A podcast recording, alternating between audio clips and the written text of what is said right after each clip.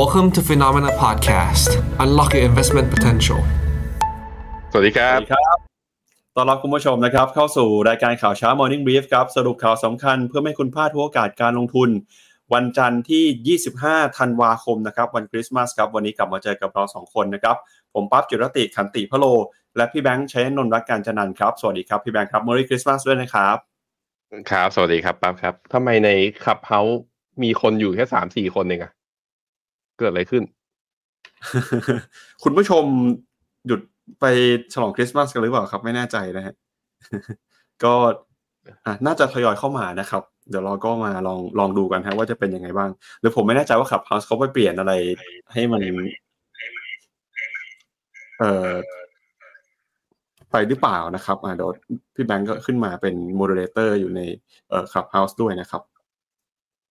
ขึ้นแล้วครับ เรียบร้อย ไม่มีคนเลยครับ Clubhouse หายไปไหนกันอะ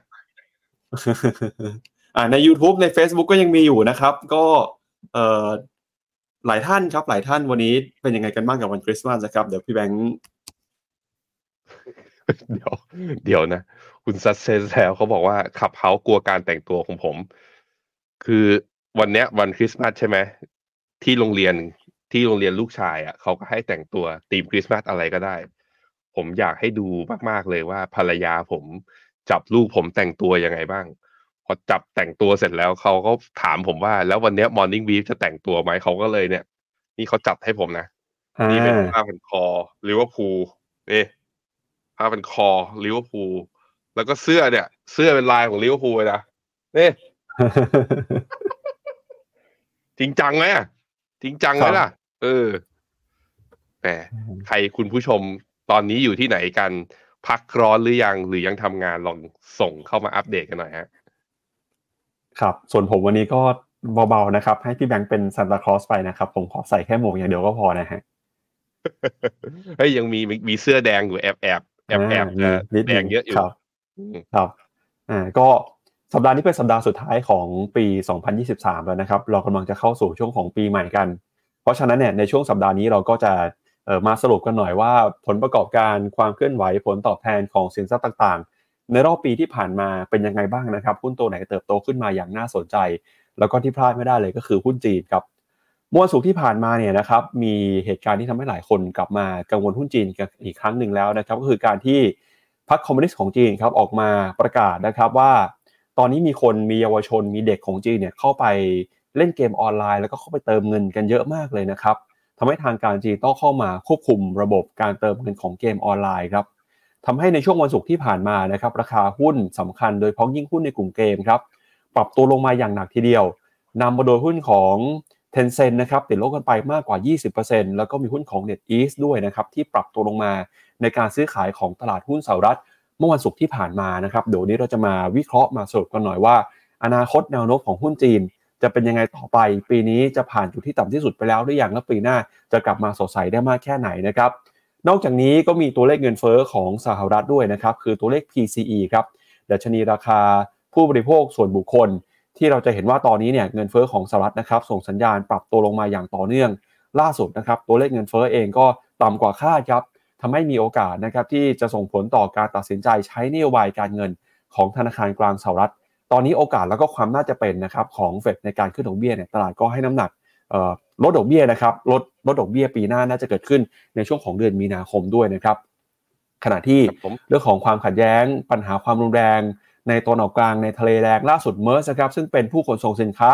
ทางเรือรายใหญ่ของโลกเนี่ยออกมาบอกแล้วว่า เตรียมการจะกลับเข้าไปขนส่งสินค้าไปเดินเรือในเส้นทางที่เป็นช่องเออผ่านทะเลแดงนะครับ แล้วก็นอกจากนี้ก็มีข่าวเรื่องของ เศรษฐกิจของสหราชอาณาจักรที่ส่งสัญญาณชะลอตัว แล้วก็มีประเด็นนะครับเรื่องของทีมฟุตบอลแมนเชสเตอร์ยูไนเต็ดครับที่ตอนนี้เนี่ยมีข่าวว่ากำลังจะขายหุ้นนะครับให้กับมหาเศรษฐีของสหราชอาณาจักรคือคุณจิมและคริสด้วยนะครับพี่แบงค์ครับผมหลายข่าวกันทีเดียวนะฮะแต่ว่าสัปดาห์นี้เนี่ยตลาดหุ้นหลาย ๆ ตลาด โดยเฉพาะวันนี้กับวันพรุ่งนี้คือคริสต์มาสกับ Boxing Day เนี่ยก็จะปิดทำการ แต่ว่าเนื่องจากว่าบ้านเราเนี่ยไม่ปิด เพราะฉะนั้นก็จังเจอเราสองคนได้นะสัปดาห์สุดท้ายของปีนี้นะครับครับวันนี้ครับตลาดหุ้นที่ไหนปิดกันไปบ้างนะครับช่วงนี้หลายประเทศฉลองคริสต์มาสกันอยู่ครับไม่ว่าจะเป็นสหรัฐอเมริกาสหราชอาณาจักรนะครับเยอรมนีฝรั่งเศสออสเตรเลีย สิงคโปร์ฮ่องกงอินเดีย อินโดนีเซีย เกาหลีใต้นิวซีแลนด์ แล้วก็มีสหราชอาณาจักรด้วยนะครับที่ปิดทำการไปเนื่องจากเทศกาล วันคริสต์มาสนะครับคุณผู้ชมก็พิมพ์ข้อความเข้ามาทักทายเข้ามาพูดคุยเข้ามา Merry Christmas กันนะครับแล้วก็วันพรุ่งนี้ครับก็จะมีอีกหลายประเทศที่หยุดต่อนะครับฮ่องกงเนี่ยหยุดต่อนะครับฮ่องกงอินโดสหราชอาณาจักรเยอรมนีฝั่งยุโรปเนี่ยส่วนใหญ่ยังหยุดกันอยู่นะครับเพราะฉะนั้นสัปดาห์นี้เงียบเหงามากแล้วก็เดี๋ยวช่วงปลายสัปดาห์ก็เข้าสู่ช่วงของเทศกาลวันหยุดปีใหม่ในบ้านเราด้วยนะครับหลายคนตอนนี้ก็เลิกเทรดแล้วครับพี่แบงค์มาสรุปความเคลื่อนไหวมาสรุปผลประกอบการ แล้วก็เตรียมการ เก็บพักผ่อนสะสมพลังไว้สำหรับการลงทุนในปีหน้านะครับ อือครับผมเดี๋ยวเราไปดูได้เรียงตลาดแล้วพอดีผมทำเซติว่าตลาดหุ้นสัปดาห์สุดท้าย โดยอมองผ่านดัชนี S&P 500 นะว่ามันเป็นอย่างไรบ้างเดี๋ยวเอาเซติมาบอกกันสำหรับใครที่ยังแบบว่าเหลือเงิน เหลือวงเงินในการลงทุนทั้งกองทุนลดหย่อนภาษีและกองทุนปกติว่าสัปดาห์นี้ที่วอลุ่มมันอาจจะซึมตลาดหลายตลาดอาจจะกำลังปิดอยู่เนี่ย แล้วเราจะสามารถลงทุนได้หรือเปล่านะครับ ครับงั้นเดี๋ยวเรามาสรุปกันนะครับว่าสัปดาห์ที่ผ่านมา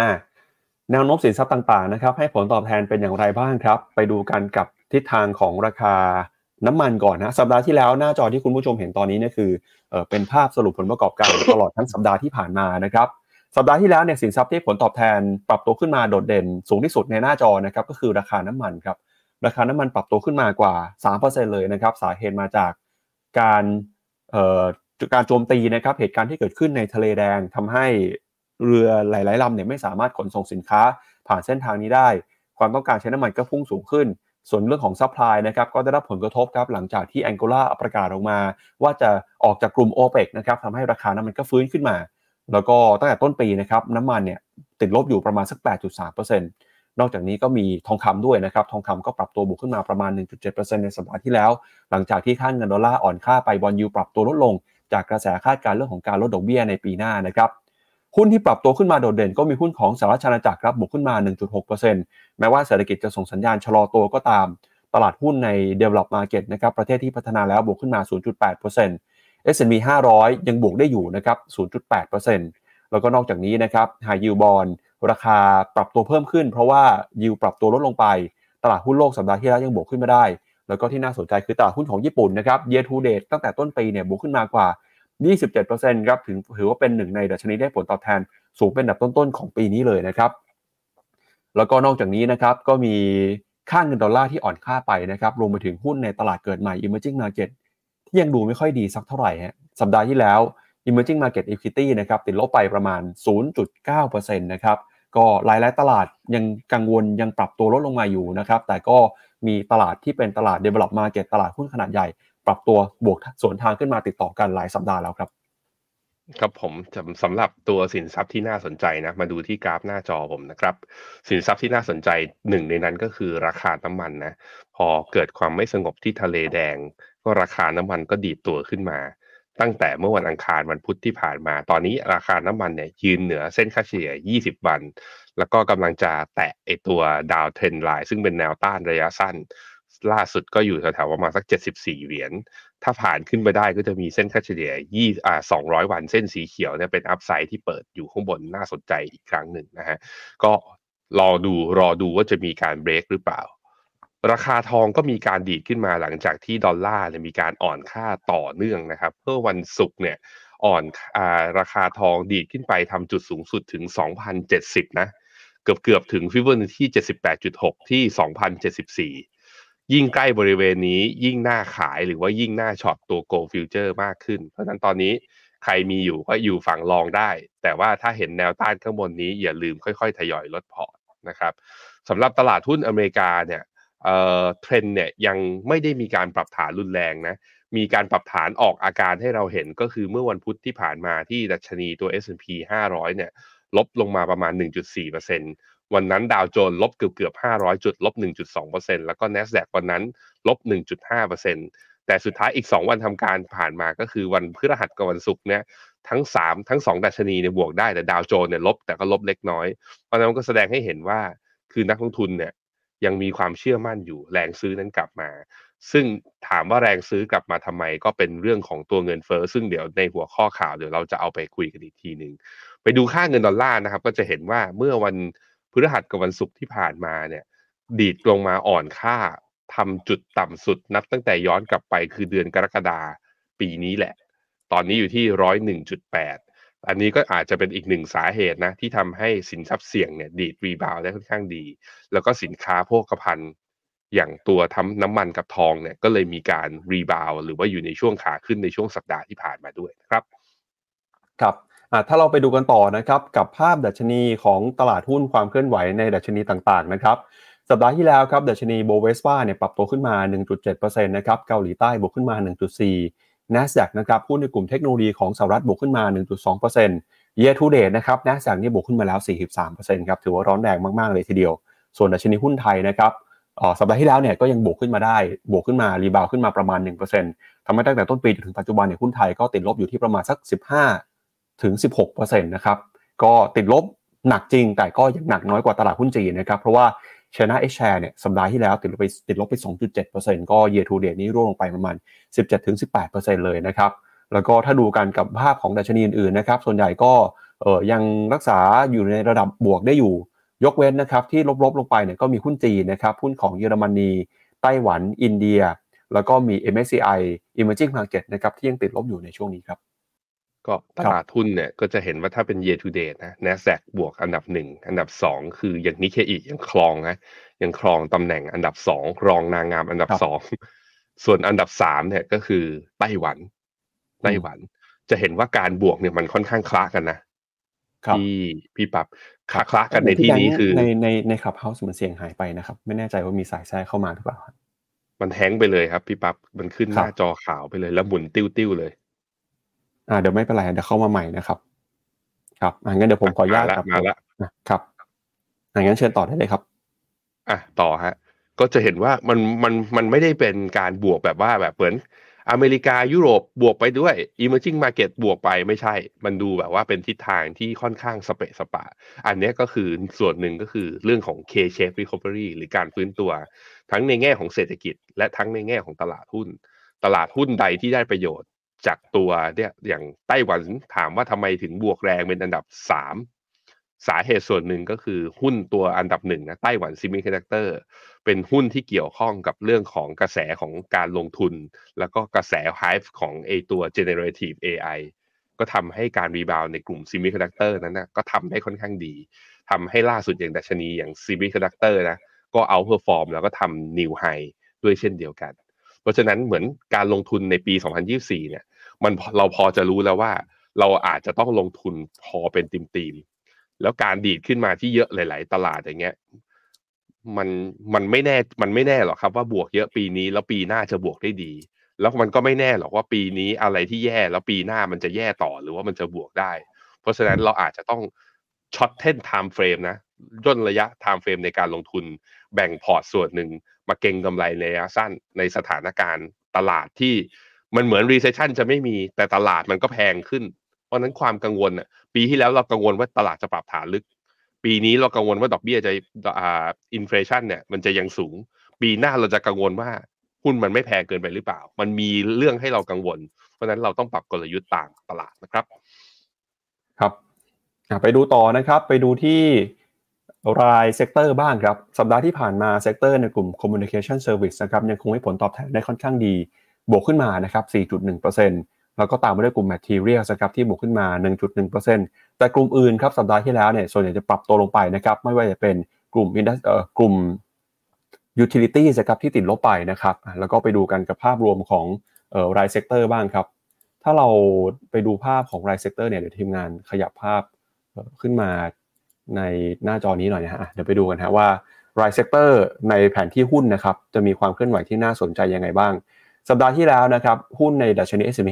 500 ที่ให้ผลตอบแทนได้ค่อนข้างดีนะครับก็มี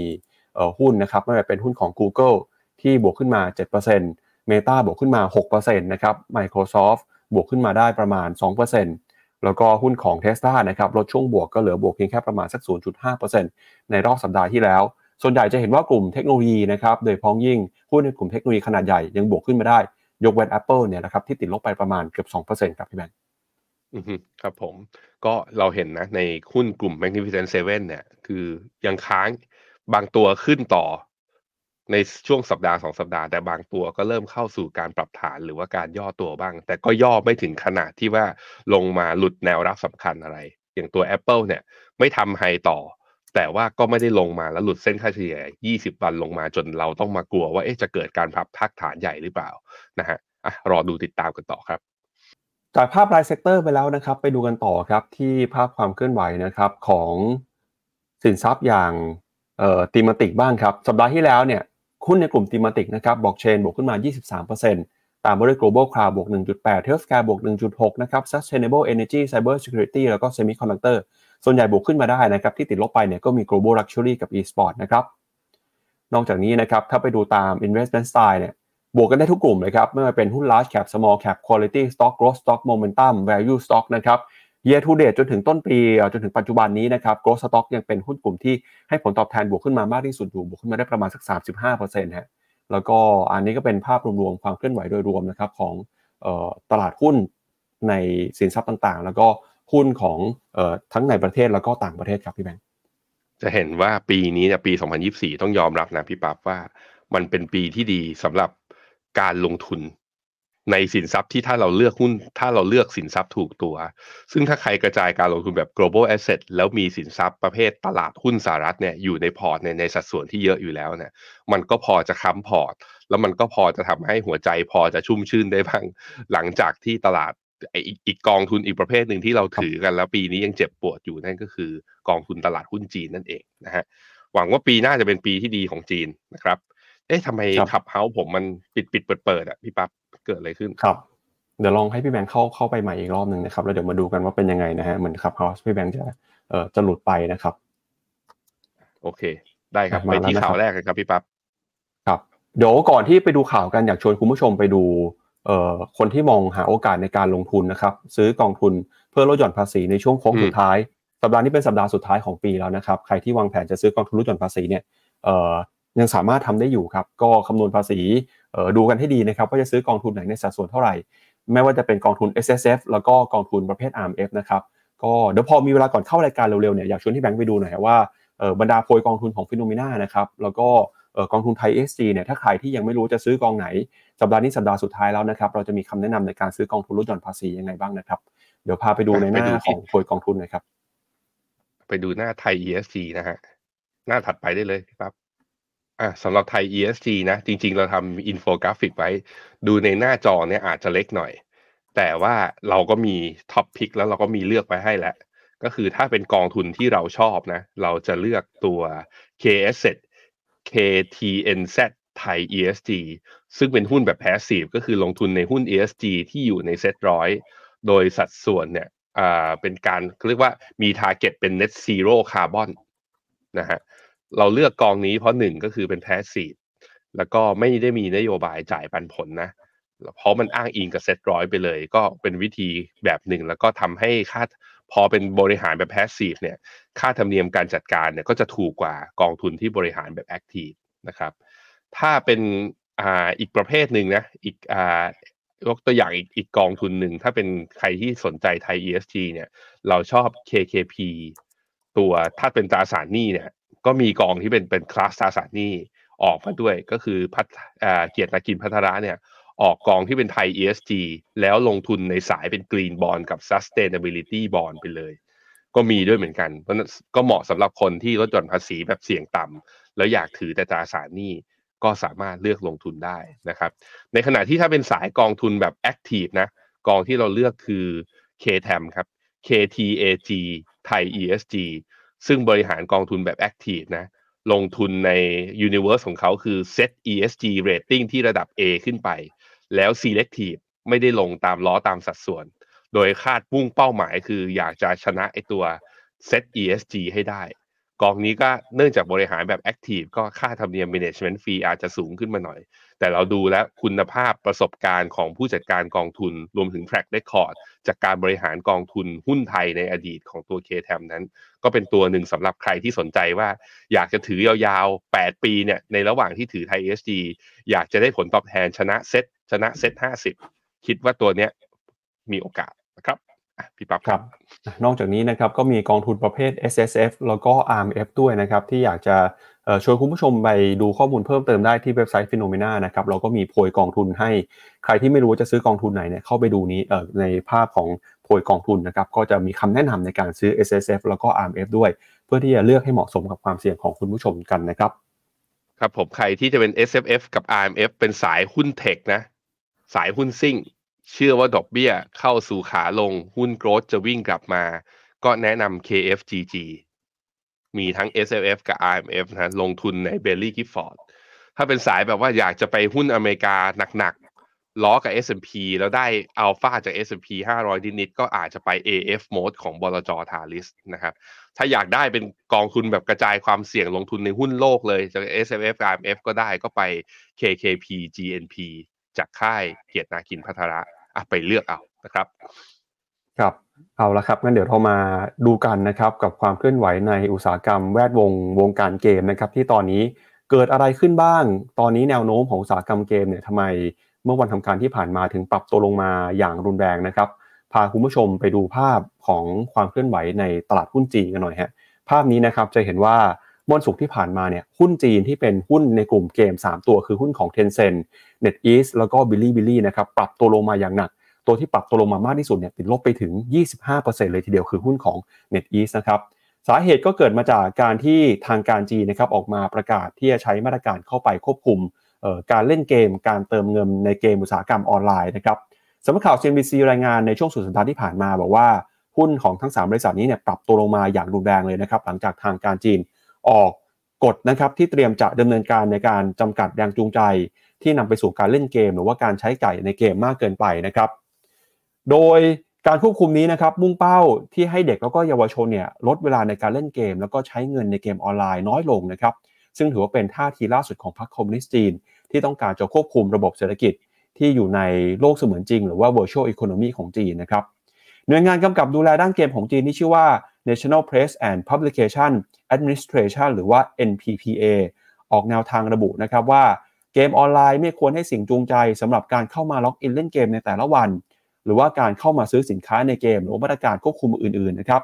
ที่มีการทั้งการจำกัดจำนวนครั้ง แล้วก็เรื่องของจำนวนยอดเงินที่จะสามารถโอนไปในเกมได้นะครับ ซึ่งพฤติกรรมเหล่านี้เนี่ยทางรัฐบาลจีนก็บอกว่าเป็นพฤติกรรมที่ไม่สมเหตุสมผลนะครับ พอมีการประกาศคำสั่งนี้ออกมาำให้หุ้นของบริษัทเกมนะครับไม่ว่าเป็น Tencent ติดลบไปมากกว่า 16% NetEase ครับปรับตัวลงไปกว่า 25%แล้วก็มีหุ้นของ Bilibili นะครับที่ติดลบไปประมาณ 15%เช่นกัน โดยในช่วงที่ผ่านมานี้นะครับรัฐบาลจีนก็มีความพยายามในการเข้าไปคุมเข้ม อุตสาหกรรมเกมออนไลน์ครับโดยในปี 2021 เนี่ยตอนนั้นทางการจีนเคยออกกฎว่าจะห้ามไม่ให้เด็กเล่นเกมนะครับโดยพ้องยิ่งเด็กแล้วก็เยาวชนเนี่ยบอกว่าจะลดจำนวนลงมาเรื่อยๆ เหลือเพียงแค่ประมาณสักสามชั่วโมงต่อสัปดาห์เท่านั้น แล้วก็บอกว่าเกมออนไลน์เนี่ยมันเหมือนเป็นฝิ่น เป็นสิ่งที่มอมเมาเยาวชนนะครับ นอกจากนี้ก็มีการระงับการออกวิดีโอเกมใหม่ในจีนกว่าเกือบ 1 ปีเลยนะครับในช่วงปี 2022 นอกจากนี้นะครับ ก็การปรับตัวลงมาเนี่ยจะเห็นว่าทำให้ราคาหุ้นรวมๆกันนะครับ อย่าง Tencent ตัวเดียว มูลค่า Market Cap หายไปประมาณกว่า 54,000 ล้านเหรียญแล้วถ้าไปรวมกับ Bilibili แล้วก็ NetEase นะครับในวันนั้นรวมๆกันเนี่ย Market Cap หายไปมากกว่า 80,000 ล้านดอลลาร์เลยทีเดียวนะครับ ก็ถือว่า เป็นมาตรการล่าสุดการออกมาคุมเข้ม การออกมาใช้ไม่เรียวนะครับที่ทางการจีนยังไม่หยุดที่จะตีหุ้นในกลุ่มธนาคารเอ่อกลุ่มเกมออนไลน์ในช่วงนี้ครับพี่แบงค์อือครับผมก็มันก็กระทบนะกับตัวกองทุนที่เกี่ยวข้องกับพวกวิดีโอเกม ซึ่งถึงแม้ว่ากองทุนที่เกี่ยวข้องกับวิดีโอเกมทั้งหลาย มันอาจจะออกเป็นคล้ายๆ กันเรียกว่า global อย่างมันจะมีอยู่ ตัว ETF อยู่ตัวหนึ่งของ global X ชื่อว่า Video Game and E-Sport ซึ่งเขาบอกว่าเป็นแบบว่าล้อไปตามธุรกิจที่เกี่ยวข้องกับ e-sport กับวิดีโอเกมทั่วโลกบอกเฮ้ยไม่น่าจะมีผลอะไรเยอะสิ ปรากฏว่าก็มีผล พี่ปั๊บดูสิ ตลาดวันศุกร์เนี่ย ตัว global X video game เนี่ย ลบวันเดียวนะหนึ่งอ่าสามจุดห้าห้าเปอร์เซ็นต์ในขณะที่ Van X Video Game e Sport อันนั้นก็อีกอินเด็กซ์อีกตัวหนึ่ง ลบไป 2.8%สองตัวเนี่ยลบหนักหน้า ถามว่าลบหนักเพราะอะไร เพราะส่วนหนึ่งก็ต้องบอกว่า คือหุ้นอย่าง Tencent หุ้นอย่าง NetEase เนี่ยอยู่ติดอยู่ใน top 10 เพราะว่าตลาดจีนคือตลาดเกมเมอร์ที่ใหญ่ที่สุดตลาดหนึ่งไปแล้วเรียบร้อย เพราะนั้นที่ที่เกิดอะไรขึ้นที่จีนก็มีปัญหาอยู่ที่นี่ด้วย เพราะฉะนั้นใครที่ชอบลงทุนในพวกกองทุน thematic นะ ถ้าเป็นกองทุน thematic ที่มีความผูกพันกับเศรษฐกิจจีน หรือการการบริโภคภายในจีนค่อนข้างเยอะตีมพวกนี้จะยัง underperform อยู่ เพราะหุ้นทางฝั่งนั้นนะถูกกดด้วยตัวตลาดหุ้นจีนที่ยัง underperform นั่นเองนะครับ ครับ ไปดูต่อครับแล้วว่าในช่วงที่ผ่านมาเนี่ยเราก็จะเห็นนะครับว่าดัชนีตลาดหุ้นจีนยังไม่ฟื้นเลยนะครับ ล่าสุดการปรับตัวลงมาของดัชนี CSI 300เนี่ยเป็นการปรับตัวลงมา 6 สัปดาห์ติดต่อกันแล้วนะครับ ก็ยิ่งเป็นการสะท้อนว่า หุ้นจีนยังคงเผชิญกับแรงกดดันอยู่นะครับดัชนีราคาหุ้นเนี่ยยังคงติดลบนะครับซึ่งการปรับตัวติดลบติดต่อกัน 6 สัปดาห์เนี่ยถือว่าเป็นการปรับตัวลงมาติดต่อกัน ยาวนานที่สุดนะครับย้อนหลังกลับไปตั้งแต่ปี 2012 หรือว่าเป็นรอบ 10 ปีเลยทีเดียวนะครับที่ดัชนี CSI 300 ติดลบต่อเนื่องกันติดต่อกัน 6 สัปดาห์แบบนี้นะครับก็ยังคงเห็นแรงกดดันอย่างหนักของตลาดหุ้นจีนในช่วงนี้อยู่ครับ อืมใช่ครับมาดูกราฟตลาดหุ้นจีนกันนะฮะ กราฟตลาดหุ้นจีนนะตอนนี้ห่างเสง เมื่อวันศุกร์เนี่ยปิดลบ 1.6เปอร์เซ็นตัว H share นะปิดลบ 2.33 ก็ยัง underperform จริง แล้วราคาปิดของตัว H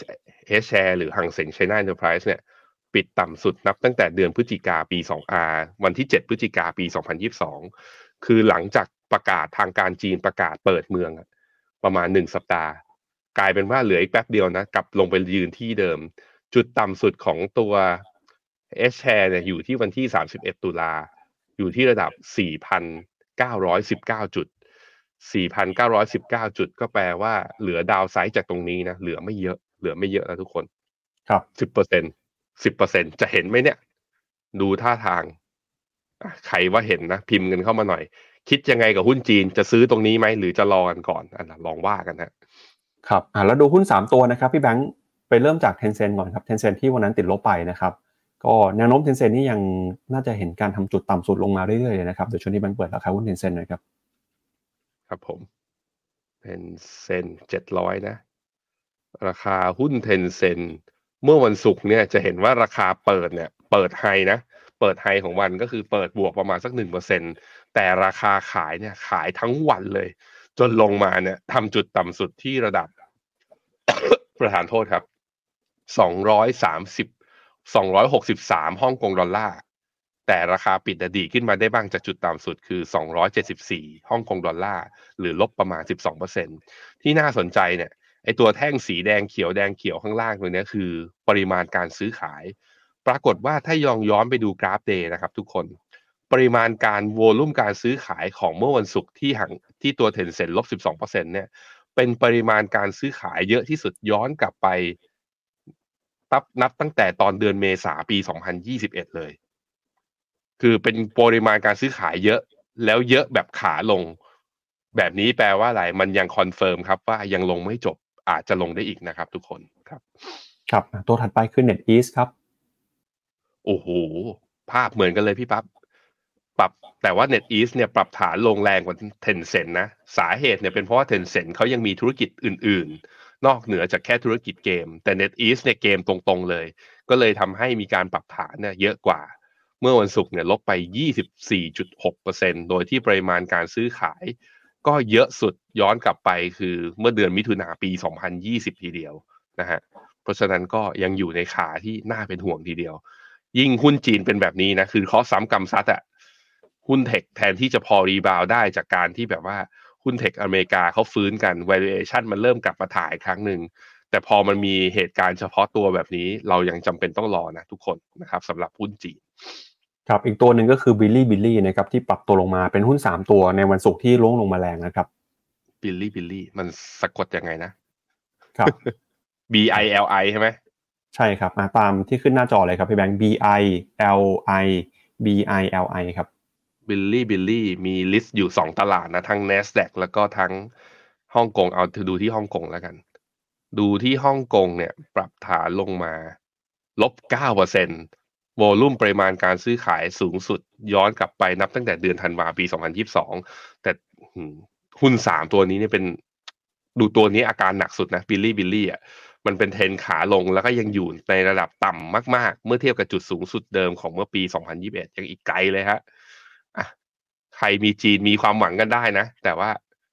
ลืมๆไปก่อนตอนนี้เทศกาลแห่งความสุขไปดูอย่างอื่นที่น่าสนใจดีกว่าหุ้นจีพักไว้ก่อนนะครับ ครับอะจริง ๆ มีคอมเมนต์น่าสนใจครับพี่แบงค์คุณผู้ชมก็ทักเข้ามา บอกว่าเนี่ยอย่างเอ่อที่ใช้เข้าไม้เรียวในการคุมเข้มเอ่อกลุ่มเกมจีนเนี่ยนะครับ ก็เหมือนคุณพ่อคุณแม่คนที่มีบุตรหลานเนี่ยก็บอกว่ากังวลเหมือนกันครับปัญหาเด็กติดเกมเอ่อเด็กจะเข้าไปเล่นเกมเนี่ยวันวันๆหนึ่งโอ้โหใช้เวลากันหลายชั่วโมงนะครับ ก็ทำไมเอ่อการ คุมเข้มครั้งนี้ถึงมีความสำคัญมากนะครับ ถ้าหากว่าจะวิเคราะห์เนี่ยก็ต้องบอกว่าปกติแล้วอุตสาหกรรมเกมเหล่านี้ครับเขาเขาใช้โมเดลก็คือพยายามให้เด็กหรือให้คนที่เข้าไปเล่นเกมเนี่ยเข้าไปซื้อของซื้อไอเทมซื้ออุปกรณ์ต่างๆ เพื่อไปแต่งตัวละครในเกมนะครับให้มีความสามารถมีความเก่งกาจเพิ่มมากขึ้น แล้วแต่ละครั้งเนี่ยก็ใช้เงินในสัดส่วนที่เยอะมากนะครับเขาจะมีวิธีจูงใจครับพี่แบงก์ก็คือคนเข้าไปเล่นใหม่ๆจะเริ่มต้นเอาของเนี่ยราคาถูกนะครับมาขายให้เด็ก พอเด็กเข้าไปซื้อครั้งแรกเนี่ยก็รู้สึกว่าโอ้โหไอการซื้อของเอาไปเติมเกม เอาไปตกแต่งเสริมอาวุธให้ตัวละครเนี่ยมันทำให้ตัวละครเก่งขึ้นอย่างรวดเร็วเลยทีเดียวอ่าแล้วพอเด็กติดใจเนี่ยเขาก็จะซื้อของต่อไปเรื่อยๆ บริษัทเกมเขาก็จะมีวิธีการเออให้เด็กเข้ามาเล่นเกมทุกวัน พอเข้ามาเล่นเกมทุกวันเนี่ยมันก็จะมีการ log in ครับเหมือนกับว่าถ้า log in ติดต่อกัน3วันติดต่อกัน5วัน ก็จะมีของใหม่ๆเกิดขึ้นมาอ่าใช่ฮะ อ่าแล้วก็นอกจากนี้เนี่ยนะครับเขาก็พยายามหาโปรโมชั่นให้แต่ละวันเนี่ยมีไอเทมใหม่ๆ เพื่อที่จะมาขาย ถ้าหากว่าไม่ซื้อวันนี้จะไม่สามารถซื้อได้แล้ว ต้องไปซื้อออตอนเทศกาลครั้งหน้า เด็กก็จะมีการแข่งขันมีการเปรียบเทียบกัน แล้วก็เออมาเอามาอวดกันเนี่ยนะครับแล้วพอเป็นอย่างนี้เนี่ยมันก็ทำให้ทุกคนรู้สึกว่าเออเหมือนกับว่าการเล่นเกมเนี่ยมันจะมันต้องซื้อของต้องเติมเงินต้องเติมเกมนะถึงจะทำให้เล่นเกมสนุก แล้วก็ตัวละครมีความสามารถมากขึ้น พอใช้เวลานานขึ้นใช้เงินเยอะขึ้นเนี่ยมันก็เลยกลายเป็นปัญหา พ่อแม่ผู้ปกครองเขาก็เอ่อออกมาส่งสัญญาณออกมาส่งเสียงกันนะครับ ทางการจีนก็ต้องเข้ามาควบคุมนะครับ อย่างจริงๆพี่แบงค์มีลูกเนี่ยเราเราเห็นเหมือนกันว่าเด็กๆในบ้านเราไม่ใช่แค่จีนอย่างเดียวในประเทศไทยก็ก็มีปัญหาอะไรอย่างนี้เหมือนกันนะครับ ถูกต้องถูกต้อง โดยเฉพาะนะเกมที่มันฮิตกันมากในหมู่เด็กประถม นั่นก็คือเกม Roblox กับ Minecraft ผมยังไม่ได้ดาวน์โหลดแล้วให้ลูก คือยังไม่อยากให้ลูกเข้าวงจรนี้ แต่เขาก็ทักมาเรื่อยๆ เพราะเขาบอกว่าที่โรงเรียนเอ่ยเพื่อนๆเอ่ยเขาเล่นกันหมด ถามว่าเล่นแล้วเป็นยังไงบ้าง ก็ก็มันไม่อยากให้เล่นอะ คือผมก็เลยว่าถ้าลูกได้เล่นวิดีโอเกมก็มักจะ ผมก็จะให้เขาเล่น Nintendo Switch แล้วเวลาเล่นก็เล่นอย่าง Mario Party Mario Olympic เล่นเกมอะไรที่เราเล่นได้ด้วยแบบว่าเล่นแล้วก็จบกันไปภายในครั้งครั้งไป ไม่อยากแบบว่าไปเล่นซื้อสกิน ไปเติมเกมต้องผ่านด่านแล้วก็ต้องแบบว่าได้เลเวลสูงๆมากขึ้นไอเกมพวกนี้ถ้าอยากจะให้เขาเล่นเนี่ยมันต้องปลูกฝังเขาดีๆแล้วจำกัดเวลาดีมากๆนะเพราะเด็กเนี่ยเขาไม่รู้หรอก ว่าอะไรควรไม่ควรผู้ใหญ่ต้องกำกับดูแล แล้วยิ่งผู้ใหญ่ที่หาเช้ากินข้าหรือทำงานนอกบ้านแล้วไม่มีเวลาอยู่กับลูกจริงๆเนี่ยการปล่อยปะละเลยเขาอย่างนี้นะจะส่งผลเสียต่อเขาได้ในระยะยาว เพราะนั้นก็ค่อนข้างเห็นด้วยเรื่องของการว่า เราต้องดูแลบุตรหลานของเรามากขึ้น โลกยุคนี้สิ่งล่อตาล่อใจมันเยอะมาก ๆ มากขึ้นเยอะมากเลย เมื่อเทียบกับเราตอนเด็กๆอะ เพราะนั้นผมคิดว่า อืม ก็เห็นด้วยนะ เห็นด้วยแล้วก็ผมว่าใครที่มีลูกลูกลูกเล็ก ๆ ลูกลูกหลานๆเนี่ยยังตัวเล็กๆอยู่ อย่าเลี้ยงเขาด้วย iPad อย่าเลี้ยงเขาด้วยทีวี พยายามหากิจกรรมหรืออะไรอยู่กับเขาถ้าเราแบบว่ามีแบบว่ายุ่งมากจริง ๆ ก็หา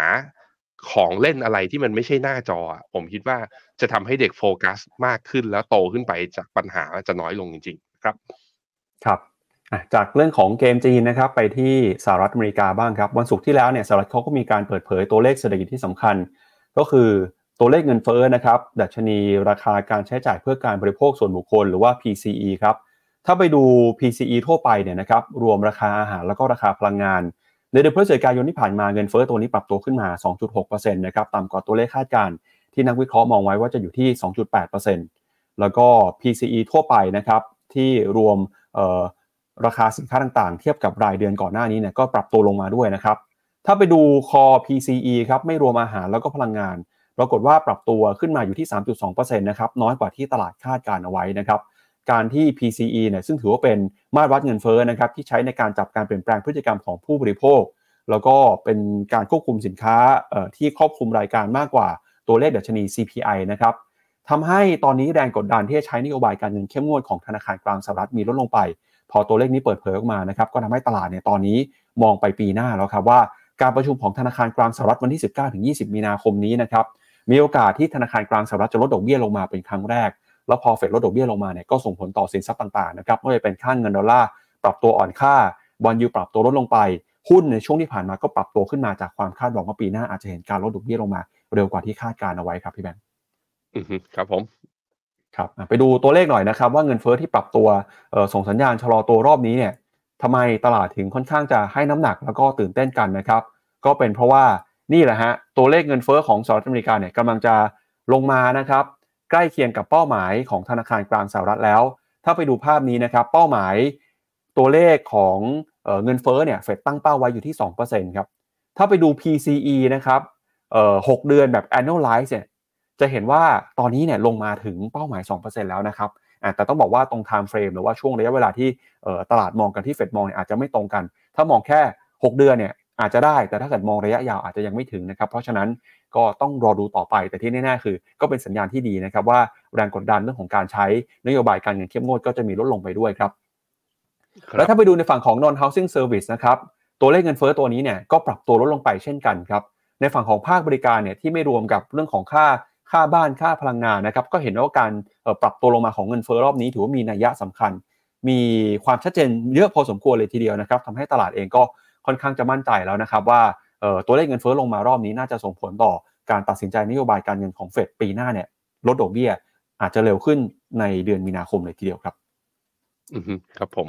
ไปดูตัว Fed Watch Tools ที่หน้าจอของผมแป๊บหนึ่งนะครับ ก็จะเห็นว่าอันนี้คือการประชุมเดือนมีนานะ การประชุมเดือนมีนาเนี่ย โอกาสตอน ตอนไหนเนี่ยเอ่อหนึ่งเดือนก่อนหน้านี้ ก็คือวันที่ยี่สี่พฤศจิกา วันนี้ยี่ห้านะ วันที่ยี่สี่พฤศจิกาเนี่ย ตอนนั้นเฟดนักลงทุนยังให้โอกาสประมาณเจ็ดสิบเปอร์เซ็นที่เฟดจะคงดอกเบี้ย ผ่านไปหนึ่งเดือนโอกาสนั้นน่ะลดเหลือเพียงแค่หกเปอร์เซ็นถามว่าไปเพิ่มที่ไหนก็คือนักลงทุนตอนนี้เชื่อไปแล้วเจ็ดสิบแปดเปอร์เซ็นว่าเฟดจะลดดอกเบี้ยยี่สิบห้า basis point ไปอยู่ที่ห้าถึงห้าจุดสองห้าเนี่ยภายในระยะเวลาหนึ่งเดือนถามว่าหนึ่งเดือนนี้เกิดอะไรขึ้นหนึ่งคือตัวเลข CPI ลดลงสองคือเฟด คุณ Jerome Powell เองบอกแล้วว่าเหมือนจะสู้กับ inflation สำเร็จสามคือตัว dot plot ออกมา ก็ปรับลดประมาณการค่ากลางของปี 2024 ด้วย และอย่างที่สี่ก็ซึ่งก็เป็นการ confirm นอกจากตัวเงินเฟ้อตัว CPI แล้วตัว PCE ก็ขยับย่อตัวลงมาให้เราเห็นด้วยเช่นเดียวกันเพราะนั้นตอนนี้หลักฐานว่าเงินเฟอ้อชะลอตัวเนี่ยมาจริงคำถามคือแล้วมันจะมาจริงเรื่อยๆหรือเปล่า เรายังจำเป็นจะต้องดูกันเดือนต่อเดือน เพราะ ปกติแล้วเดือนธันวามันจะเป็นเดือนที่การจับจ่ายใช้สอยเยอะ เพราะมันเป็นเทศกาลแห่งความสุข ทั้งคริสต์มาสแล้วก็ทั้งแฮปปี้นิวเยียร์ถูกไหมทั้งเทศกาลปีใหม่ นั้นก็เดี๋ยวไปรอดูเงินเฟ้อของเดือนธันวา ซึ่งจะออกตอนเดือนมกราแล้วขอดูโมเมนตัมของเดือนมกราซึ่งจะไปออกตอนเดือนกันยาอีกสักสองเดือน ตรงเนี้ยถ้ามันยังไม่มีอัตราการเร่งที่ออกมา ผมคิดว่าผาดที่นักลงทุนมองไว้อะโอกาสในการลดดอกเบี้ยที่ตลาดหวังไว้ตอนนี้อาจจะเป็นอย่างที่หวัง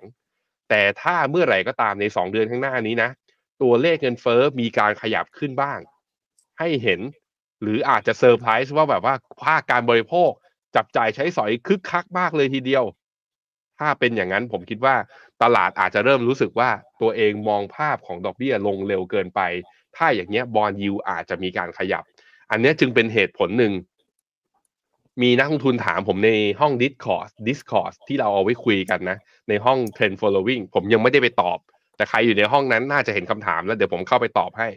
ว่าทำไมผมถึงมองว่าแถวแถวกลางเดือนพฤศจิกลางเดือนกุมภาปีหน้า ถ้าเรายังกำไรอยู่แล้วมันวิ่งไปแพงมากกว่าตรงนี้ ใครที่เล่นสั้นหน้าเก็บกำไรออก ผมคิดว่ามุมหนึ่งก็คือ ตลาดจะเริ่มรับรู้ จะเริ่มซึมซับแล้วว่าเฟดจะลดดอกเบี้ยได้จริงตามตามที่ ตลาดคาดการไว้ตอนนี้หรือเปล่า เพราะว่าตอนนี้ตลาดคาดการไว้ว่าเฟดจะลดดอกเบี้ยถึง5ครั้งในปีหน้า ผมอะมีความรู้สึกนิดๆว่า ตลาดมองเฟดลดดอกเบี้ยเร็วเกินไป ซึ่งจะรู้ได้ไงว่าเร็วเกินไปก็คือมันต้องรอให้ตัวเลขจริงออกไงมันต้องรออีกสักประมาณเดือนสองเดือน เห็นข้อมูลหน่อย เราถึงจะมาพยากรณ์กันได้ถูกอีกทีหนึ่งครับ ครับ ก็จากเรื่องของสถานการณ์เงินเฟ้อแล้วนะครับ อีกหนึ่งเรื่องที่เราเฝ้ารอกันก็คือเรื่องของความรุนแรงในพื้นที่ตะวันออกกลางแล้วก็ทะเลแดงเนี่ยนะครับ ว่าจะส่งผลต่อแนวโน้มราคาพลังงานต่อไปไกลแค่ไหน แล้วก็ทำให้เงินเฟ้อปรับตัวขึ้นมาหรือเปล่านะครับล่าสุดเนี่ยก็ดูเหมือนว่าจะมีข่าวดีครับเพราะบริษัทเมอร์สครับซึ่งเป็นบริษัทขนส่งสินค้าทางเรือรายใหญ่สัญชาติเดนมาร์กออกมาประกาศนะครับว่า ตอนนี้บริษัทกำลังจะพิจารณาเตรียมความพร้อมครับที่จะกลับมาขนส่งสินค้าในทะเลแดงแล้วก็อ่าวเอเดนกันอีกครั้งหนึ่ง หลังจากที่มีกองกำลังเฉพาะกิจนะครับภายใต้การนำของสหรัฐอเมริกา ได้เข้ามาประจำการในพื้นที่ทะเลแดง เพื่อเป็นการสร้างความเชื่อมั่นนะครับว่าเรือบรรทุกสินค้าที่ผ่านช่องทางนี้จะได้รับการคุ้มครอง แล้วก็มีความปลอดภัยมากขึ้นครับ โดยในช่วงที่ผ่านมานะครับเมอร์สออกมาบอกว่า ได้มีการระงับการเดินเรือในช่องแคบเอลมันเดบนะครับซึ่งเป็นจุดเชื่อมระหว่างทะเลแดงแล้วก็อ่าวเอเดนครับหลังจากที่มีเรือบรรทุกสินค้าถูกโจมตี โดยกลุ่มกบฏฮูตี เยเมนนะครับแล้วก็กลุ่มกบฏได้มีการใช้ขีปนาวุธโจมตีทำให้พื้นที่นี้เนี่ยกลายเป็นพื้นที่อันตราย แล้วก็เรือบรรทุกสินค้าไม่สามารถผ่านไปได้ พอมีการประกาศนะครับหยุดขนส่งสินค้า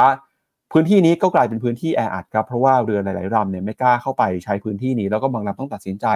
อ้อมนะครับทางแอฟริกาใต้ เพื่อที่จะขนส่งสินค้าไปทางยุโรป แล้วก็ไปทางสหรัฐอเมริกา ผลที่เกิดขึ้นก็คือใช้พลังงานเพิ่มมากขึ้น แล้วก็ระยะเวลาในการขนส่งก็ปรับตัวเพิ่มสูงขึ้นด้วยนะครับ จากเดิมเนี่ยประมาณ20-30 วันก็ขยับขึ้นมาเป็น 30-40 วันนะครับ บางทีเนี่ยดีเลย์กันไป 10-15 วันเลยทีเดียว พอสินค้าขนส่งช้าต้นทุนแพงเพิ่มมากขึ้น หลายคนก็กังวลนะครับว่าจะไปกระทบกับเงินเฟ้อครับ แต่ล่าสุดนะครับเบิร์สออกมาบอกว่าจะตัดสินใจกลับมาเดินเรือผ่านทะเลแดงอีกครั้งหนึ่งแล้ว หลังจากที่สหรัฐอเมริกาและก็ชาติพันธมิตรนะครับร่วมกันออบอกว่าจะส่งกองกำลังทหารพิเศษเนี่ยเข้าไปปกป้องพื้นที่บริเวณนี้นะครับแล้วก็พอปฏิบัติการนี้เนี่ย ถ้าหากว่าประสบความสำเร็จจริงทำให้เรือขนส่งสินค้าสามารถกลับมาขนส่งสินค้าในทะเลแดงได้ ก็คาดหวังนะครับว่าจะทำให้การค้าโลกกลับมาคึกคักกันอีกครั้งหนึ่ง ต้นทุนการขนส่งสินค้าลดต่ำลงไป ราคาน้ำมันปรับตัวลงมานะครับแล้วก็แรงกดดันเรื่องของเงินเฟ้อก็จะหายไปด้วยครับก็จากทะเลแดงแล้วนะครับ พาคุณผู้ชมไปดูสถานการณ์เศรษฐกิจเพิ่มเติมครับของสหราชอาณาจักรบ้างครับ ในช่วงสุดสัปดาห์ที่ผ่านมานะครับทางกรีกเองเนี่ยเขาก็มีการเปิดเผยตัวเลขเศรษฐกิจนะครับก็คือตัวเลข GDP ครับปรากฏว่าตัวเลข GDP ไตรมาสที่ 3 ของกรีกตอนนี้เนี่ยออกมาไม่ค่อยสดใสเท่าไหร่นะครับแล้วก็มีความเสี่ยงที่ว่าเศรษฐกิจของสหรัฐอาณาจักรอาจจะเข้าสู่ภาวะถดถอยหรือว่า recession ได้นะครับ ล่าสุดครับมีการเปิดเผยนะครับตัวเลข GDP ไตรมาสที่3ครับปรากฏว่าสำนักงงานสถิติแห่งชาติของอังกฤษเนี่ย ออกมาระบุว่า GDP ไตรมาสที่3นะครับหดตัวลงไป 0.1%ซึ่งเป็นการปรับตัวนะครับลดลงมาจากประมาณการครั้งแรกครับที่บอกว่าตอนนั้น GDP เนี่ยอยู่ที่ 0%คือไม่มีการขยายตัวนะครับพอสำนักงานสถิติแห่งชาติออกมา ปรับลดประมาณการการเติบโตของเศรษฐกิจนะครับก็ทำให้ตอนนี้เนี่ยหลายคนกังวลว่าเศรษฐกิจของอังกมีความเสี่ยงจะเข้าสู่ภาวะถดถอยในเชิงเทคนิคนะครับตามนิยามเนี่ยคือต้องหดตัวติดต่อกัน 2 ไตรมาสตอนนี้ไตรมาสที่ 3 หดตัวไปแล้ว ถ้าไตรมาส4หดตัวเนี่ยก็จะกลายเป็นว่าเศรษฐกิจของอังกฤษนะครับจะเข้าสู่ภาวะถดถอยหรือว่า technical recession นะครับซึ่งสาเหตุนะครับที่ทำให้ตัวเลข GDP เนี่ยออกมาตกต่ำย่ำแย่นะครับก็มาทั้งจากเรื่องของความเชื่อมั่นของผู้บริโภค ที่ตอนนี้นะครับจับจ่ายใช้สอยกันน้อยลง ต้นทุนราคาสินค้าต่างๆเนี่ยปรับตัวเพิ่มสูงขึ้นมา แล้วก็ตลาดก็ยังมุ่งหวังนะครับว่าธนาคารกลางของอังกฤษจะเริ่มใช้นโยบายการเงินผ่อนคลายเพื่อเป็นการกระตุ้นเศรษฐกิจให้สามารถฟื้นตัวขึ้นมาได้ดีมากขึ้น ทำให้ตอนนี้นะครับหลาย ๆ คนก็เอาใจช่วยนะครับแล้วก็หวังว่าอังกฤษเองจะสามารถ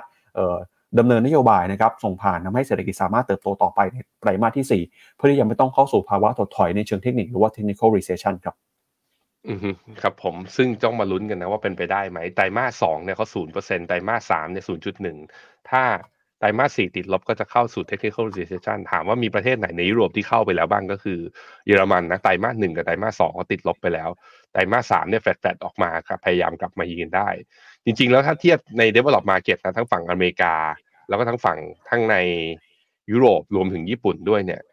ต้องบอกว่าเยอรมันกับอังกฤษเนี่ยคือฟื้นจากพ n d ดมิก หรือว่าฟื้นจากเหตุการณ์โควิดตอนล็อกดาวน์เนี่ยได้ช้าที่สุดเป็นสองตลาดที่ค่อนข้างเหนื่อยในแง่ของเศรษฐกิจ แต่ถ้าในแง่ของตลาดหุ้นเนี่ยเคยเปิดกราฟให้ดูไปแล้วก็คือ DAX ของเยอรมันตอนนี้ทำ all time high อยู่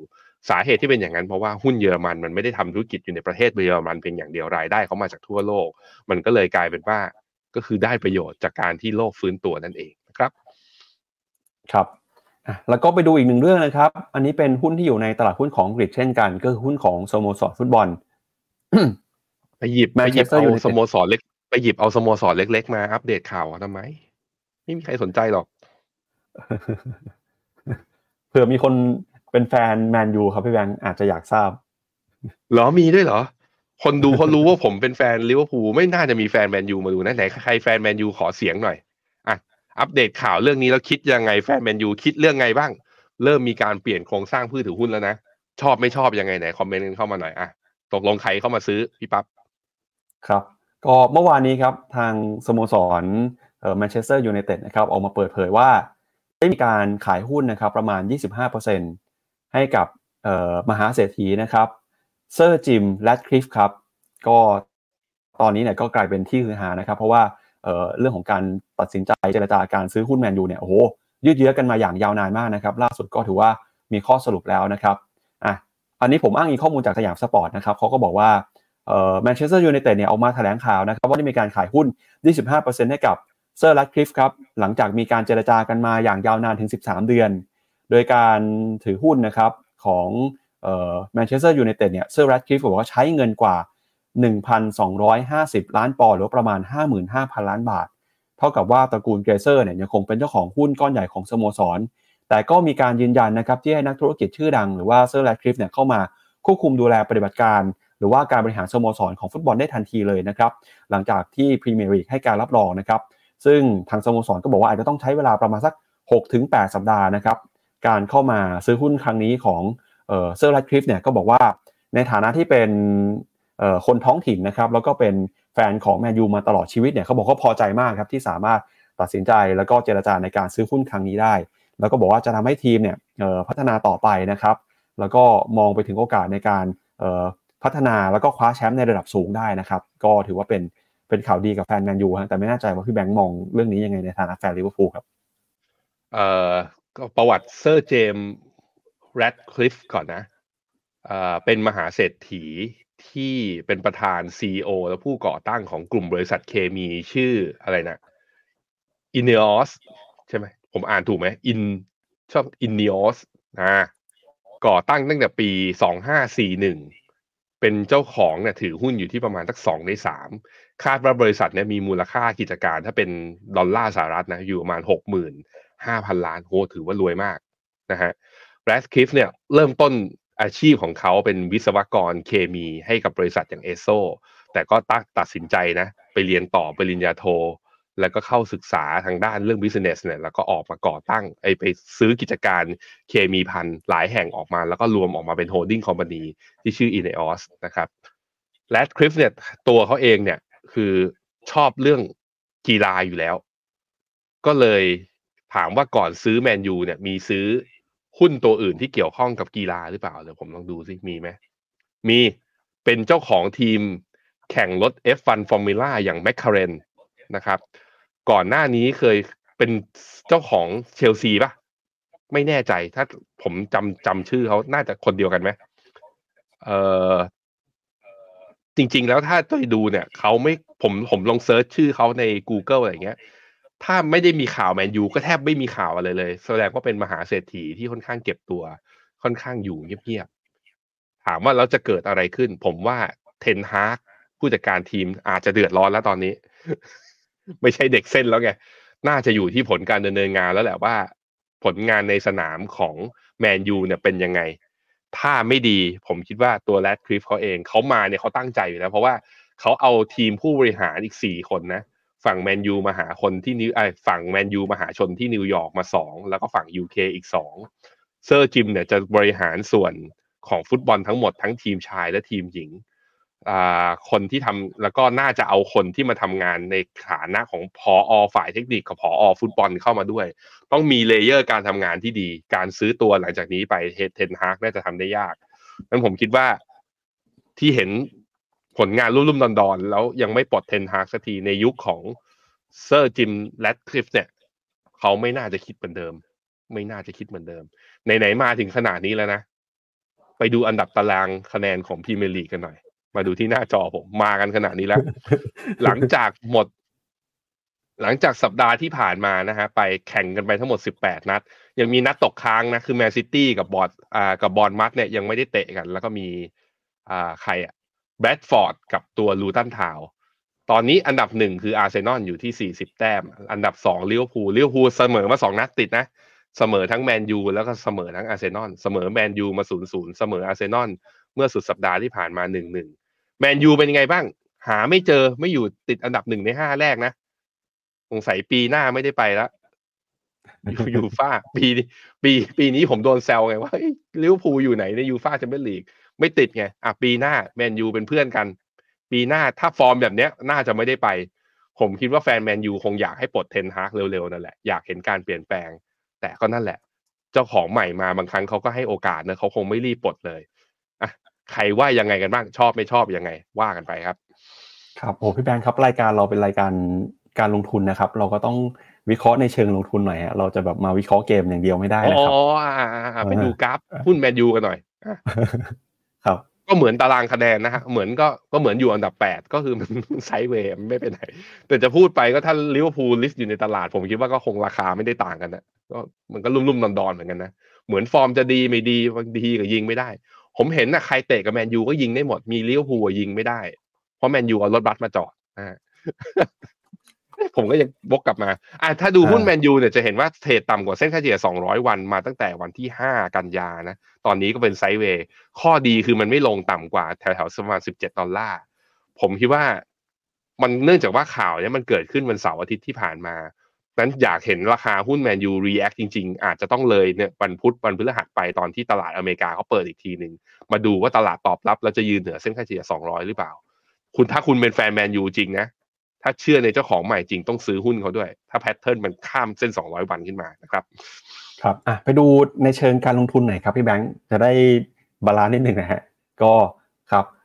เออเซอร์จิมแรดคลิฟเนี่ยเวลาที่เขาไปลงทุนในสโมสรกีฬาต่างๆนะครับทางบูเบิร์กเขาไปรวบรวมมาว่าการลงทุนที่ผ่านๆมาถือว่าประสบความสำเร็จแค่ไหน ปรากฏว่ามีประมาณ 4 รายการที่เข้าไปลงทุนในทีมนะครับไม่ว่าจะเป็นเอ่อมีเอ่อทีมฟุตบอล มี F1 นะครับ มีตูโดฟองทีมจักรยาน แล้วก็มีซูเปอร์ลีก มีลีกหนึ่งเนี่ย โอ้โห ราคาเอ่อของหุ้นนะครับ หรือว่า performance ของทีมสโมสรที่เขาเข้าไปลงทุนเนี่ย เปรียบเทียบก่อนกับหลังนะครับ ปรากฏว่าออหลังจากที่ซื้อไปแล้วเนี่ย performance นี่ตกลงมาแทบจะทุกอันเลยฮะ Mercedes AMG Petronas หรือเป็น F1 เนี่ยครับ ก็ปี 2020 ครับ ตอนที่เขาซื้อเนี่ยอยู่อันดับหนึ่งเลยนะฮะ ก็พอซื้อเสร็จเนี่ยลงมาปี 2022 ลงมาเหลืออยู่ที่อันดับ 4 ครับ อันที่ 2 คือเอเนโอเอ่อแกรนเดียที่เป็นตูเดอฟองนะครับ ก็จากตอนนั้นเนี่ยอยู่อันดับต้นๆเหมือนกัน พอปี 2020 ซื้อมาลงมาอยู่ที่อันดับ 13 ก่อนที่จะขึ้นมาอยู่ในประมาณสักอันดับ 3 ในปีนี้นะครับแล้วก็มีเขาเป็น OJC เจ้าของเขาเป็นเจ้าของ Mercedes เหรอผมเพิ่งอ๋ออ๋อเป็นทีม F1 ครับพี่แบงค์ Mercedes อ่า AMG อ่า Petronas เป็นทีม F1 แล้วก็มีลีกที่หนึ่มีงนะครับลูอิสแฮมิงตันเป็นมือหนึ่งของโลกก่อนหน้านี้ถูกไหมครับ อ่าลีกหนึ่งเนี่ยอ่าก็ตอนตอนตอนเข้าไปซื้อเนี่ยก็อยู่ที่ประมาณที่อันดับ 5 พอซื้อมาลล่วงลงมาอยู่อันดับที่ 9 แล้วก็มีซูเปอร์ลีกอีกอันหนึ่งฮะ FC เอ่อโรเซนสปอร์ตนะครับตอนนั้นเนี่ยอยู่แถวๆประมาณสักอันดับ 10 ตอนนี้ก็อยู่อันดับ 10 เหมือนเดิมฮะไม่รู้เหมือนกันว่า ซื้อแล้วเนี่ย ทีมจะเป็นยังไงต่อนะครับพี่แบงค์มัน short term หรือเปล่า พี่ปั๊บเอามาดูอย่างนี้ แฟนแมนยูเขาหมดกำลังใจนี่ก็มาบอกว่าผมขยี้คุณก็ขยี้ต่อนะว่า track record ของเขาไม่ได้ดีด้วย เออ แต่ว่าต้องอันให้นี้เวเป็นลาเชิงหน่อยนะเขา investment อ่าครับเออเขาซื้อมาแค่ปีสองปีอะไรอย่างเงี้ยก็ต้องรอหน่อย แต่ผมว่า Mercedes อะถ้าเป็นทีม F1 อะมัน พอแฮมิลตันเขาแบบว่าไปแพ้ตอนปี2021อะมันเสียทรงเนี้ยคือเหมือน mentality เขาเปลี่ยนไปเลยจริง ๆ ด้วยเหมือนกันก็ให้กำลังใจกับทุกคนนะฮะอะแฟนแมนยูเป็นยังไงบ้างรายงานตัวกันหน่อยนี่เขามีคุณคุณอาด้วยเขาบอกว่าเถียงไม่ได้ด้วยช่วงนี้ฟอร์มไม่ดี นี่คุณพานุวัฒน์บอกเราขยี้กันไป ผมโดนปั๊บดุเลย แต่ปั๊บก็มาขยี้เองด้วยกับผลประกอบการของคุณแรดคลิฟเขาเองนะเขาดูยังครับอะอะไปก็ข่าวสุดท้ายวันนี้ครับ ทางบูเบิร์กเขามีการจัดอันดับเอ่อหุ้นที่อยู่ใน the S&P 500 ครับ มีหุ้นที่เติบโตขึ้นมาอย่างน่าสนใจหลายๆตัวเลยทีเดียว แต่ก่อนไปดูชวนที่แบงค์อ่าน comment คุณผู้ชมกันหน่อยครับ ครับผม สวัสดีครับ คุณผู้ชมทุกคนครับ คุณพิชิตแซนแฟนเอเวอร์ตันน่าสวยน่าเสียดายนะ ถ้าเอเวอร์ตันไม่โดนหักสิบแต้มอะตอนนี้คือ เดี๋ยวผมดูตารางนี้ถ้าบวกสิบแต้ม เอเวอร์ตันจะกลายเป็นยี่สิบหกถ้ายี่สิบหกอะแซงเชลซีด้วยซ้ำไปตอนเนี้ย เออนะเรามารอลุ้นกันดีกว่าอีกสองสามปีข้างหน้าว่าแมนซิตี้ที่โดนไปตั้งกี่กระทงอะจะโดนหักแต้มหรือเปล่านะฮะคุณอิงถามว่า AF Mode m e g a 10แล้วก็ตอนนี้มันมีกองใหม่นะของบลจทาริส ชื่อว่า m e g a 10 China เนี่ย จังหวะถัดไปหน่าลงทุนกองไหนมากกว่ากัน ถ้าถือแบบไปเป็น S M F R M F นะ ผมแนะนำทั้งสามกองเลย ผมว่าเมกะเทนไชน่าก็น่าสนใจ ถ้าเราจะถืออีกแปดปีข้างหน้าแบบว่าถือแบบลืมๆอะแบบว่าใครที่คิดว่าเฮ้ยหุ้น tech จีนมันถูกมากๆแต่ความเห็นผมอะผมไม่ซื้อ คือใครจะซื้อก็ซื้อ แต่ผมไม่ซื้อสาเหตุเป็นเพราะว่าหุ้นจีน pattern มันเป็นอย่างนี้จะเห็นว่าเวลามันดีด rebound นะ อย่างเนี้ยปี 2006 มาปี 2008 แล้วมันก็เลิก ปี 2014 มาทำจุดสูงสุดปี 2015 แล้วก็เลิก มาปี 2019 มาทำจุดสูงสุดปี 2021 นะ เจอโควิดไปแป๊บหนึ่งแต่ก็ดีขึ้นมาแล้วก็เลิก คือมันใช้ระยะเวลาในการบวกค่อนข้างสั้น และเข้าเทรนขาลงระยะยาว มันไม่เหมือนกับดัชนีอย่าง S&P 500 ดูกราฟเป็นวีคนะเนี่ย S&P 500 หรือว่า NASDAQ อะมันเหมาะถือยาวได้ก็อาจจะมีในช่วงปี 2021 ที่มันปรับฐานย่อลงมา แต่เนี้ยมันก็ดีขึ้นมาไงเนี่ยมันก็เริ่มดีขึ้นมา เหมือนกับหุ้นอเมริกา เมื่อไหร่ที่ย่อเทรนขาขึ้นยังเป็นระยะยาว ระยะยาวยังเป็นขาขึ้น แต่หุ้นจีนอะถ้าเมื่อไหร่ขาขึ้นมันจะขึ้นระยะสั้น แล้วเทรนขาและเทรนระยะยาวมันเป็นเทรนขาลง มันจึงเป็นสาเหตุที่ผมมองหุ้นจีนเนี่ยมองเล่นเป็นรอบมากกว่าถือยาว แบบว่าสิบปียี่สิบปี ผมมองคนละแบบกันนะครับมีใครที่เกี่ยวกับกองทุนอีกบ้างทำถาม วิเคราะห์อินเดียให้ด้วยนะครับ คุณกิตติได้ครับ ตลาดหุ้นอินเดียนะมีการปรับฐานย่อหลังจากออทามไฮมาก่อนหน้านี้ มาดูกราฟเดย์ย่อเมื่อวันพุธเนี่ยลบลงมา 1.3%เเมื่อวันพฤหัสลงต่อ แต่ว่าปลายตลาดบวกกลับขึ้นมาได้ 0.5%แล้ววันศุกร์บวกต่ออีก0.35 เป็นการย่อลงมาไม่แม้กระทั่งลงมาแตะเส้นค่าเฉลี่ย 20 วันด้วย แต่แต่จะเห็นว่ารอบเนี้ยผมว่า RSI ถึงอินเด็กซ์ทำนิวไฮขึ้นไปนะ RSI ก็ไม่ทำไฮเพิ่ม แถม MACD เนี่ย ถึงแม้ว่ามีการรีบาวแต่ MACD เริ่มกดลงอาจจะเจอเซลล์สัญญาณเพราะนั้นในความเห็นผมอินเดียอาจจะเข้ารอบปรับฐานภายในเดือนมกรานี้แหละ ค่อยมาเป็นจังหวะในการเข้าสะสมสำหรับใครที่สนใจอินเดียและยังไม่ได้เข้านะครับ มีอะไรอีกมีอะไรอีก คุณฟ้า RMF กองต่างประเทศยังซื้อกันเพื่อใช้ลดหย่อนภาษีปีนี้ได้ไหม สัปดาห์นี้หลายตลาดก็ปิด แต่ว่าไม่ได้ปิดทั้งสัปดาห์ เพราะฉะนั้นยังซื้อได้อยู่สามารถดูเงื่อนไขได้ อย่าลืมครับไม่ว่าซื้อกองไหนก็แล้วแต่ซื้อผ่านแพลตฟอร์มฟิโนเมนานะจ๊ะอะพี่ปั๊บครับครับอะก็จะหมดปีแล้วนะครับ ทางบูมเบิร์กเนี่ยเขาก็ไปดูภาพรวมของดัชนี S&P 500 ครับ ก็เห็นข้อมูลที่น่าสนใจนะครับว่าในปีที่ผ่านมาเนี่ยเราจะเห็นว่ามีหุ้นตัวใหญ่ๆหลายตัวครับ มีมูลค่ามี Market Cap แล้วก็มีขนาดใหญ่ขึ้นมาเรื่อยๆ ถ้าไปดูบริษัทที่มีขนาดใหญ่มากที่สุด 5 อันดับนะครับในดัชนี S&P 500 เนี่ยตอนนี้มีสัดส่วนคิดเป็นเกือบประมาณ 1 ใน 4 หรือประมาณ 25%ของดัชนีทั้งหมดเลยนะครับ แล้วก็ ถ้าไปดูภาพรวมนะครับ เราก็จะเห็นว่าตอนนี้เนี่ย 50 บริษัทที่มีขนาดใหญ่ที่สุด มีสัดส่วนน้ำหนักนะครับประมาณ 56%ของมูลค่าทั้งตลาดนะครับ ตอนนี้หุ้นตัวใหญ่เนี่ยก็ถือเป็นหุ้นที่โดเมิเนตดัชนีอยู่ เพราะฉะนั้นเนี่ยเวลาที่มีหุ้นที่มีน้ำหนักมาก ๆ มีสัดส่วนมากๆ เข้ามาคำนวณในดัชนีเนี่ยแม้ว่าดัชนีจะมี 500 ตัวก็ตามหุ้น 5 ตัวหรือว่าหุ้น 50 ตัวแรกเนี่ยจะส่งผลทำให้ดัชนีนะครับเกิดความผันผวน แล้วก็กลายเป็น concentration risk นะครับหรือว่าความเสี่ยงที่มันเกิดจากการกระจุกตัวนั่นเองฮะ10บริษัทที่มีขนาดใหญ่ที่สุดในดัชนี S&P 500 นะครับตอนนี้เนี่ยมีมูลค่าตลาดเท่ากับบริษัทขนาดเล็กนะครับนับจากอันดับท้ายขึ้นมาเนี่ยประมาณถึง 415 บริษัทเลยทีเดียวนะครับ ซึ่งก็ถือว่า ปีนี้ครับเป็นปีที่บริษัทใหญ่เนี่ยโดมิเนตตลาดแล้วก็เข้ามามีน้ำหนักนะครับส่งผลทำให้เกิดความเสี่ยงเรื่องของความมันผัวแล้วก็ concentration risk เพิ่มมากขึ้นครับสาเหตุนะครับที่ทำให้บริษัทขนาดใหญ่เหล่านี้เนี่ยเติบโตขึ้นแล้วเติบโตขึ้นต่อไปได้อีกนะครับก็มีบริษัทที่ได้ประโยชน์จากสถานการณ์ในช่วงของโควิดนะครับที่มีแรงซื้อกลับคืนขึ้นมา แล้วก็นอกจากนี้นะครับก็มีปัจจัยนะครับที่ได้ประโยชน์จากสถานการณ์ธุรกิจ AI ด้วยเนี่ยไม่ว่าเป็นหุ้นของ Apple นะครับหุ้นของ Salesforce AMD Intuit Boeing Netflix แล้วก็ Qualcomm ซึ่งบริษัทเหล่านี้ก็ถือว่าฟื้นตัวขึ้นมาจากช่วงของโควิดนะครับถ้าไปดู Top Performer ในดัชนี S&P 500 กันหน่อยครับจะเห็นว่าปีนี้นะครับหุ้นตัวที่ให้ผลตอบแทนสูงที่สุดเนี่ยก็คือหุ้นของ NVIDIA ครับบวกขึ้นมา 231%นะครับตามมาด้วย Meta ครับบวกขึ้นมา 184%แล้วก็ที่น่าสนใจเป็นหุ้นในกลุ่มเดินเรือครับไม่ว่าเป็นหุ้นของ Royal Caribbean Cruise บวกขึ้นมา 160เอ่อ145%หุ้นของ Carnival ก็เป็นหุ้นเรือสำราญอีกตัวหนึ่งนะครับบวกขึ้นมา 121%นะครับก็จะเห็นว่าบริษัทเหล่านี้เนี่ยเป็นบริษัทที่เติบโตขึ้นมาได้ค่อนข้างดีทีเดียวนะครับอันนี้ก็เป็นหุ้นที่น่าสนใจน่าจับตาในช่วงปีที่ผ่านมา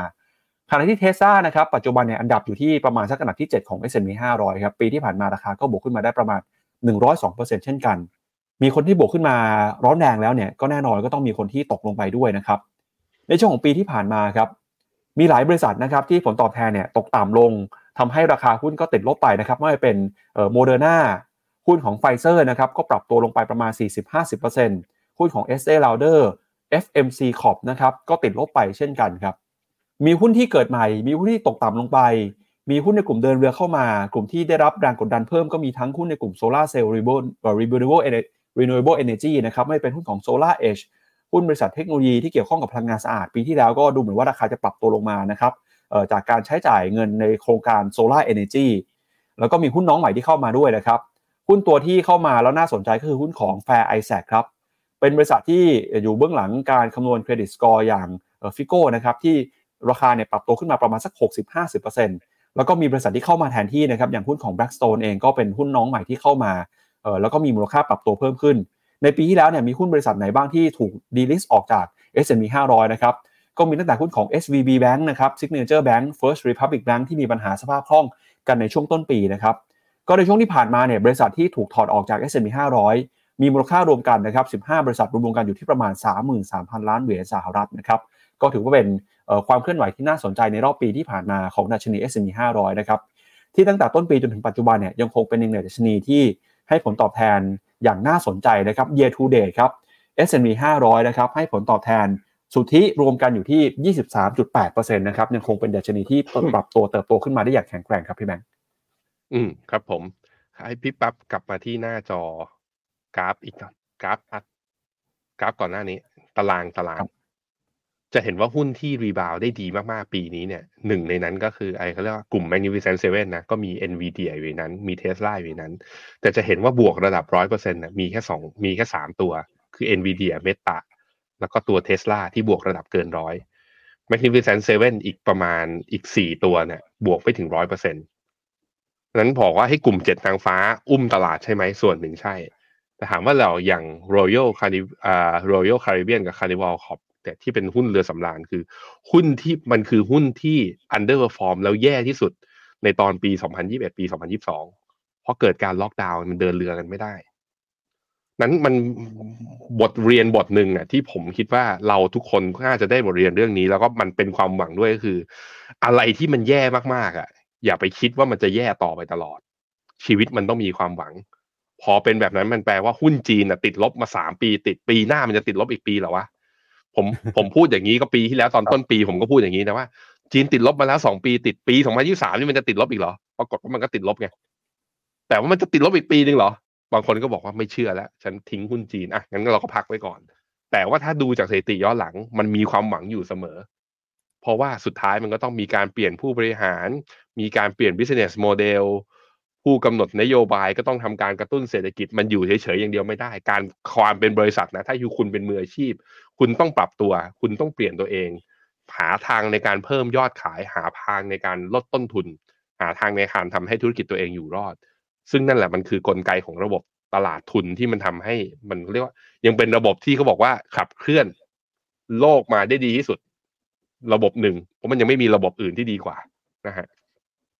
ส่วนทางฝั่งที่ ติดลบเยอะนะ ปีนี้เนี่ยอย่างตัว FMC Corp เนี่ยถามว่า FMC Corp ทำธุรกิจอะไรก็คือ เป็นบริษัทที่ทำเรื่องด้านเคมีพันกับธุรกิจเกษตร